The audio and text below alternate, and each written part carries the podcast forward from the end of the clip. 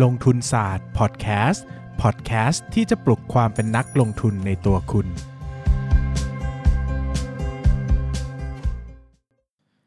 สวัสดีครับ ยินดีต้อนรับเข้าสู่รายการลงทุนศาสตร์พอดแคสต์รายการที่จะชวนทุกคนพัฒนาความรู้ด้านการเงินและการลงทุนไปด้วยกันอะนะครับ ก็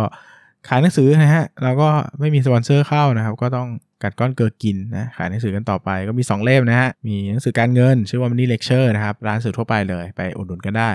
นะครับแล้วก็มีหนังสือเกี่ยวกับโรคซึมเศร้านะฮะอันนี้ชื่อมนุษย์ซึมเศร้ากับ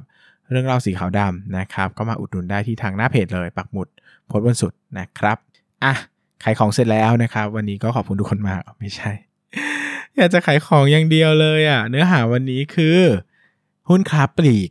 น่าซื้อไหมในปีนี้ เออนะครับ ก็มาพยายามคิด topic ที่มันคนอาจจะฟังเนอะอยากฟังไหมอันนี้ถือว่าเป็น topic ที่น่าฟังไหมนะครับ ก็พูดอย่างนี้นะครับ หุ้นค้าปลีกเนี่ยเป็นหุ้นที่มี environment ที่น่าสนใจมากนะครับ ส่วนตัวของผม เพราะว่ามันเป็นหุ้นที่ผูกพันอยู่กับการบริโภคภายในประเทศเป็นหลักแทบจะร้อยเปอร์เซ็นต์เลยอะคือมันน้อยมากที่หุ้นค้าปลีกตัวไหนที่จะเน้นขายต่างประเทศนะนะครับ อย่างแบบโอเคอาจจะมีบิวตี้บ้างนะครับบิวตี้สักตัวหนึ่งอะไรเงี้ยที่มันเคยมีข่าวว่าเล่นขายต่างประเทศนู่นนี่นั่นนะครับแต่ค้าปลีกจริง ๆ แล้วอะมันมันเน้นเน้นในประเทศจริง ๆ นะครับ มันเน้นในประเทศจริง ๆ นะครับ ดังนั้นเนี่ยค้าปลีกเนี่ยจึงเป็น sector ที่เกี่ยวข้องกับ domestic play มาก ก็คือถ้าเศรษฐกิจภายในประเทศดี มันก็จะดีนะครับถ้าเศรษฐกิจในประเทศดีมันก็จะดี และคราวนี้ถามว่า เออมันมีโจทย์หนึ่งถามว่า ถ้า ทั้งพอถือหุ้นค้าปลีกเสี่ยงไหมถืออยู่อุตสาหกรรมเดียวนะครับ ผมก็จะบอกว่าจริง ๆ แล้วผมกลับมองว่าไม่ได้เสี่ยงมากขนาดนั้น เนื่องจากหุ้นค้าปลีกอ่ะจริง ๆ แล้วเนี่ยฐานลูกค้าฐานลูกค้าฐานลูกค้ามันกว้างมากนะครับคือฐานลูกฐานลูกค้าในทั้งประเทศไทย คนเยอะมากแล้วก็แต่ละแต่ละค้าปลีกมันมี segment เฉพาะของตนเองที่ไม่เราไม่ได้ขายทุกคนน่ะเข้าใจไหมเราคือเราไม่ได้ขายทุกคนเราขายแค่ บางคนเท่านั้นนะครับ ดังนั้นเนี่ยเวลาที่ทุก segment จะเจอผลกระทบพร้อมกันเป็นไปได้ไหม เป็นไปได้นะครับ เช่น เกิดเหตุการณ์โควิด -19 เนี่ยชัด แต่ขนาดโควิด -19 นะก็ยังมีค้าปลีกที่ดีอยู่ อ่า ก็ยังมีค้าปลีกที่ดูเหมือนจะได้ประโยชน์อยู่เหมือนกันนะครับ ดังนั้นเนี่ยผมจะบอกว่าส่วนตัวแล้วผมหลาย ๆ ครั้งก็ถือแต่หุ้นค้าปลีกอย่างเดียวเลยในพอร์ต ไม่ได้ถือหุ้นอื่นเลยก็มีนะครับ เพราะว่า มองว่ามองความเสี่ยงของธุรกิจจริง ๆ มันถูกกระจายอยู่ดีพอสมควรเลยนะนะครับเพียงแต่ว่ามันอาจจะไม่ได้แบบโอ้โห ร้อยเปอร์เซ็นขนาดนั้น แต่ก็ดีอะมันก็ดีมันก็ดูแข็งแรงกว่าแบบสื่อท่องเที่ยวทั้งพอร์ตอะไรเงี้ยมันดูแบบโอ้โหอันนั้นอะผูกสัมพันธ์ไปด้วยกันหมดเลยอะไรเงี้ยนะครับแต่ค้าปลีกมันก็กระจายนะครับแล้วมาถามว่าหุ้นค้าปลีกปีนี้น่าซื้อไหมนะครับคือผมอย่างนี้ผมไม่ได้อยากจะชวนให้ทุกคนเนี่ยคิดในมุมมองของการเป็นนักลงทุน แต่ผมยังอยากจะให้ทุกคนคิดในมุมมองของเป็นมนุษย์คนหนึ่งเป็นประชาชนคนไทยคนหนึ่งว่าเฮ้ยสถานการณ์เนี้ยเรายังซื้ออะไรและเราไม่ซื้ออะไรบ้างในชีวิตนะครับผมว่า ถ้าถามผมนะหุ้นกลุ่มหนึ่งที่น่าสนใจมากๆ ก็คือหุ้นกลุ่มตกแต่งบ้านนะครับ เพราะว่าช่วงการที่เรา work from home นะครับหรือว่าเกิดโควิด -19 เนี่ยที่ผ่านไปเนี่ยนะมันเกิดการเห็นบ้านอะเราเห็นบ้านทั้งวันอะมันต้องเห็นบ้านอะเราจะเห็นเทรนด์ของการซ่อมบ้าน ปลูกต้นไม้ เป็นคนสวนตกแต่งบ้านใหม่นะครับเพราะว่ามันว่างไงพอมันว่างคนก็ทำนู่นนิดนี่หน่อย ไม่มีโอกาสได้ทำซ่อมนู่นนิดนี่หน่อยทำไปเรื่อยนะครับดังนั้นหุ้นกลุ่มที่เป็นหุ้นเกี่ยวกับค้าปลีกบ้านเนี่ย ค้าปลีกบ้านหมายถึงค้าปลีกอุปกรณ์ตกแต่งซ่อมแซมบ้านนะ คือไม่ใช่ค้าปลีกบ้านเป็นหลังๆนะครับ ผมว่ามีความน่าสนใจนะครับ อย่างเช่น global นะครับ อย่างเช่น home pro นะครับ อย่างเช่นดูโฮมนะครับผมชวนทุกคนลองไปอ่านงบดูว่า เฮ้ย หุ้นกลุ่มนี้มันดีหรือไม่ดีอย่างไรนะครับ แล้วก็มันมี potential ในการลงทุนหรือไม่นะครับ อีกกลุ่มหนึ่งที่ผมสนใจมากก็คือกลุ่มของ IT และอิเล็กทรอนิกส์นะครับช่วงโควิด -19 เนี่ยมันมีจุดเปลี่ยนข้อหนึ่งก็คือช่วงไตรมาส2เนี่ยมันมีเรื่องราวของการ work from home นะครับ มันเป็นช่วงเวลาที่คนอะหันมา digitalization มากขึ้น ผมเชื่อมั่นว่าถึงแม้จะยังอยู่ในปัจจุบัน เทรนด์ของการ digitalization ก็ยังมากขึ้นนะครับอย่างผมเองเนี่ยทุกวันนี้เวลาไปบรรยายอย่างนี้นะครับแต่ก่อนก็จะไปบรรยายสดเนาะที่มหาวิทยาลัยอะไรเงี้ยนะครับแต่ปีนี้จะเป็นบรรยากาศของการบรรยายผ่านซูมนะครับบรรยายผ่านไลฟ์ซึ่งมันยังอยู่นะครับถึงแม้ว่าโดยภาพรวมแล้วเนี่ยคนจะกลับมาใช้ชีวิตอยู่ด้วยกันมากขึ้น มีการประชุมมีการสังสรรค์มากขึ้น แต่คนก็ยังมีบางส่วนที่หลีกเลี่ยงการ ประชุมกันในระยะคนเยอะๆนะครับ ดังนั้นก็กลายเป็นว่าเราจะได้เห็นภาพของการดิจิทัลไลเซชันมากขึ้นนะครับ ช่วงโควิด -19 เนี่ยสินค้า IT ขายดีมากนะครับ พวกกล้องนะฮะกล้องสายต่อไม้นะครับเว็บแคมใช่ไหมครับ อุปกรณ์ที่ใช้ในการไลฟ์ต่างๆนะครับ เพราะว่าคนก็หันมาไลฟ์มาพูดคุยมาซูมกันมากขึ้นนะครับ ก็กลุ่ม IT ก็เป็นอีกกลุ่มที่ผมสนใจ แล้วก็พยายามจะเลือกกลุ่มที่ได้รับประโยชน์จากโควิด -19 ด้วยนะครับ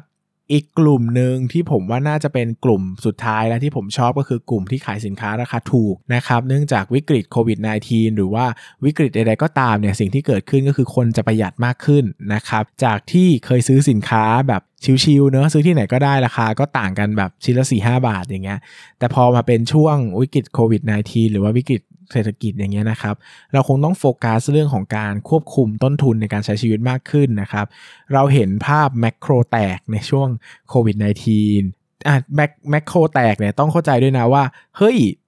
แล้วทำไมบิ๊กซีโลตัสมันมันไม่แตกเท่าแมคโครล่ะ ก็เพราะว่าแมคโครมันถูกกว่านั่นเองนะครับ มันก็มีจุดเด่นตรงนี้นะครับ หรือว่าอย่างแมคโครนะครับที่ผมเห็นว่าจะได้ประโยชน์หรือว่าบิ๊กซีกลุ่มที่เป็นบิ๊กบิ๊กซีที่เป็นซูเปอร์มาร์เก็ตนะครับ หรือว่าจะเป็นเทสโก้โลตัสผมว่าก็ได้ประโยชน์เหมือนกัน รวมไปถึงอย่างหุ้นตัวเล็กอย่างธนพิริยะอย่างเงี้ยนะครับ ก็เห็นของการภาพที่คนไปซื้อของลดราคากันมากขึ้น คือพยายามควบคุมต้นทุนกันมากขึ้นนะครับ อันนี้ผมว่า น่าจะเป็นเทรนที่ชัดเจนสำหรับช่วงที่เศรษฐกิจไม่ค่อยดีนะครับดังนั้นในปีนี้เนี่ยผมจะให้น้ำหนักกับค้าปลีก 3 กลุ่มนี้เป็นหลักคือค้าปลีกที่เกี่ยวกับบ้านนะครับค้าปลีกที่เกี่ยวกับ IT แล้วก็ค้าปลีกที่เกี่ยวข้องกับสินค้าราคาถูก ค้าปลีกที่ผมคิดว่าน่าจะได้รับผลกระทบค่อนข้างเยอะ คือค้าปลีกที่เป็นสินค้าที่ หลีกเลี่ยงการซื้อได้ไปก่อน ยกแบบเว้นได้ไปก่อนอะไรเงี้ยนะครับก็ค่อนข้างจะน่ากังวลสักหน่อยนะครับยกตัวอย่างเช่นเออค้าปลีก อันนี้ผมเดานะ อันนี้ก็ผมก็ไม่รู้ว่างบจะดีไม่ดีแต่ผมอันนี้ทำนายจากพฤติกรรมผู้บริโภคจะถูกจะผิดเดี๋ยวว่ากันอีกเรื่องนะครับอย่างยุ่นอย่างแบบอาจูบิลี่อย่างเงี้ยค้าปลีกเพชรอย่างเงี้ยผมว่า ก็ดูไม่ใช่ทัมมิ่งที่ดีสำหรับการซื้อเพชรเท่าไหร่ในปีนี้ เพราะว่ากลุ่มลูกค้าของเขาส่วนใหญ่ก็เป็นพนักงานเงินเดือนนะสองหลักหมื่นสองหมื่นสามหมื่นขึ้นไปนะครับ ก็พนักงานกลุ่มนี้ก็ไม่น่าจะรู้สึกซีเคียวมากกับสภาพเศรษฐกิจในปัจจุบันนะครับ ก็อาจจะไม่ได้แย่แต่อาจจะไม่ได้เติบโตหวือหวาอะไรเงี้ยนะครับ ก็ส่วนหนึ่งหรือว่าธุรกิจอย่างแม็กจีอย่างเงี้ยนะครับค้าปลีกเงี้ยผมก็รู้สึกว่า เออคนก็อาจจะไม่ได้เร่งในการจะซื้อเสื้อผ้ากันตอนนี้นะครับ โดยเฉพาะแม็กจีเนี่ยเขาจะออกกลุ่มลูกค้าที่ค่อนข้างจะเป็นฐานต่างจังหวัดสักหน่อย ซึ่งผมกำลังมองว่าภาพตอนนี้ต่างจังหวัดค่อนข้างหนักกว่าประเทศไทย พอหมายถึงว่าหนักกว่ากรุงเทพพอสมควรนะครับ ดังนั้นเนี่ยมันก็น่าจะเป็นประเด็นที่ผมเชื่อมั่นว่า น่าเป็นห่วงเหมือนกันนะครับน่าเป็นห่วงเหมือนกันที่สินค้าบางอย่างที่มันเลื่อนการซื้อไปก่อนได้นะครับ เลื่อนการซื้อไปก่อนได้ก็เราอาจจะยังไม่เจอภาพความหวือหวามากนักนะครับ ในการในในในสภาพของการลงทุนหรือว่าการเพิ่มเติบโตของธุรกิจนะครับ กลุ่มสุดท้ายที่ผมไม่ค่อย คิดว่าน่าจะต้องระมัดระวังด้วยก็คือเรื่องเรื่องกลุ่มค้าปลีกที่ขายสินค้าสำหรับนักท่องเที่ยวเป็นหลักนะครับ ก็เราอาจจะไม่ได้เจอเยอะนะครับ แต่ที่ตัวที่เราจะพูดกันถึงบ่อยๆ ก็จะมีบิวตี้นะครับ ซึ่งปัจจุบันก็อาจจะไม่ได้ฮอตฮิตในกลุ่มนักท่องเที่ยวเท่าเดิมแล้วนะครับ แต่ก็ยังพอใช้ยกมาเป็นยกมาเป็นเขาเรียกว่ายกมาเป็นไอเดียได้นะครับ หรือว่ายกมาเป็นกรณีศึกษาได้นะครับ หรือว่าอย่าง CPO อย่างเงี้ยนะครับ ที่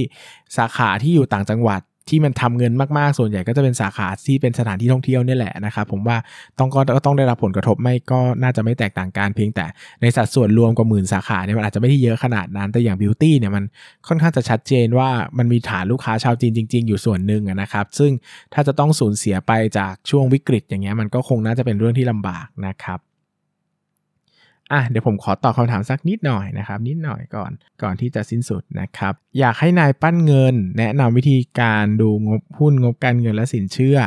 อะเดี๋ยวบอกให้บอกมันไปหลายรอบแล้ว สั่งมันทำยังไม่ทำเลยนะฮะปกติพี่คิด PE แบนไหมครับอ๋อผมไม่คิดครับ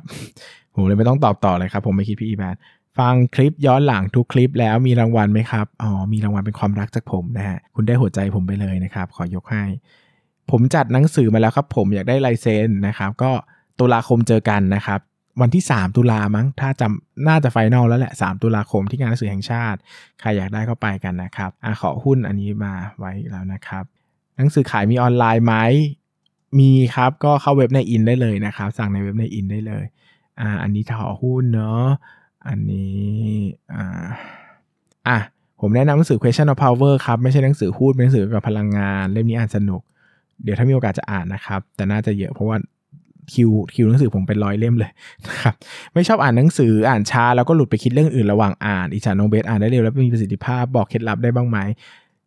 อ่านให้เร็วขึ้นประมาณสัก 1.2 เท่าครับ ถ้าเราอ่านเร็วขึ้นสัก 20%อะเราจะไม่มีสมาธิไปจดจ่อเรื่องอื่น เพราะเราจะจะจดจ่อกับเรื่องตรงหน้าเท่านั้น ถ้าเราอ่านช้า ใจเราจะลอยครับดังนั้นหลักการให้อ่านอ่านให้ดีนะคืออ่านเร็วด้วยแล้วก็โฟกัสด้วยก็คืออ่านให้มันเร็วเนี่ยแหละครับเพราะว่า 1 คือมันเร็ว 2 คือใจแล้วพอมันโฟกัสมากๆ อ่านตามมากๆเนี่ยใจมันจะไม่หลุดไปไหนนะครับก็จะโฟกัสอยู่ที่เรื่องตรงหน้าได้ดีนะครับก็นี้ทั้งหมดก็ทั้งหมดทั้งมวลของวันนี้นะครับก็หวังว่าทุกคนจะชอบแล้วก็ติดตามลงทุนศาสตร์กันต่อไปครับสำหรับวันนี้สวัสดีครับ อย่าลืมกดติดตามลงทุนศาสตร์ในช่องทางพอดแคสต์เพลเยอร์ที่คุณใช้ แล้วกลับมาปลุกความเป็นนักลงทุนกันใหม่ในลงทุนศาสตร์พอดแคสต์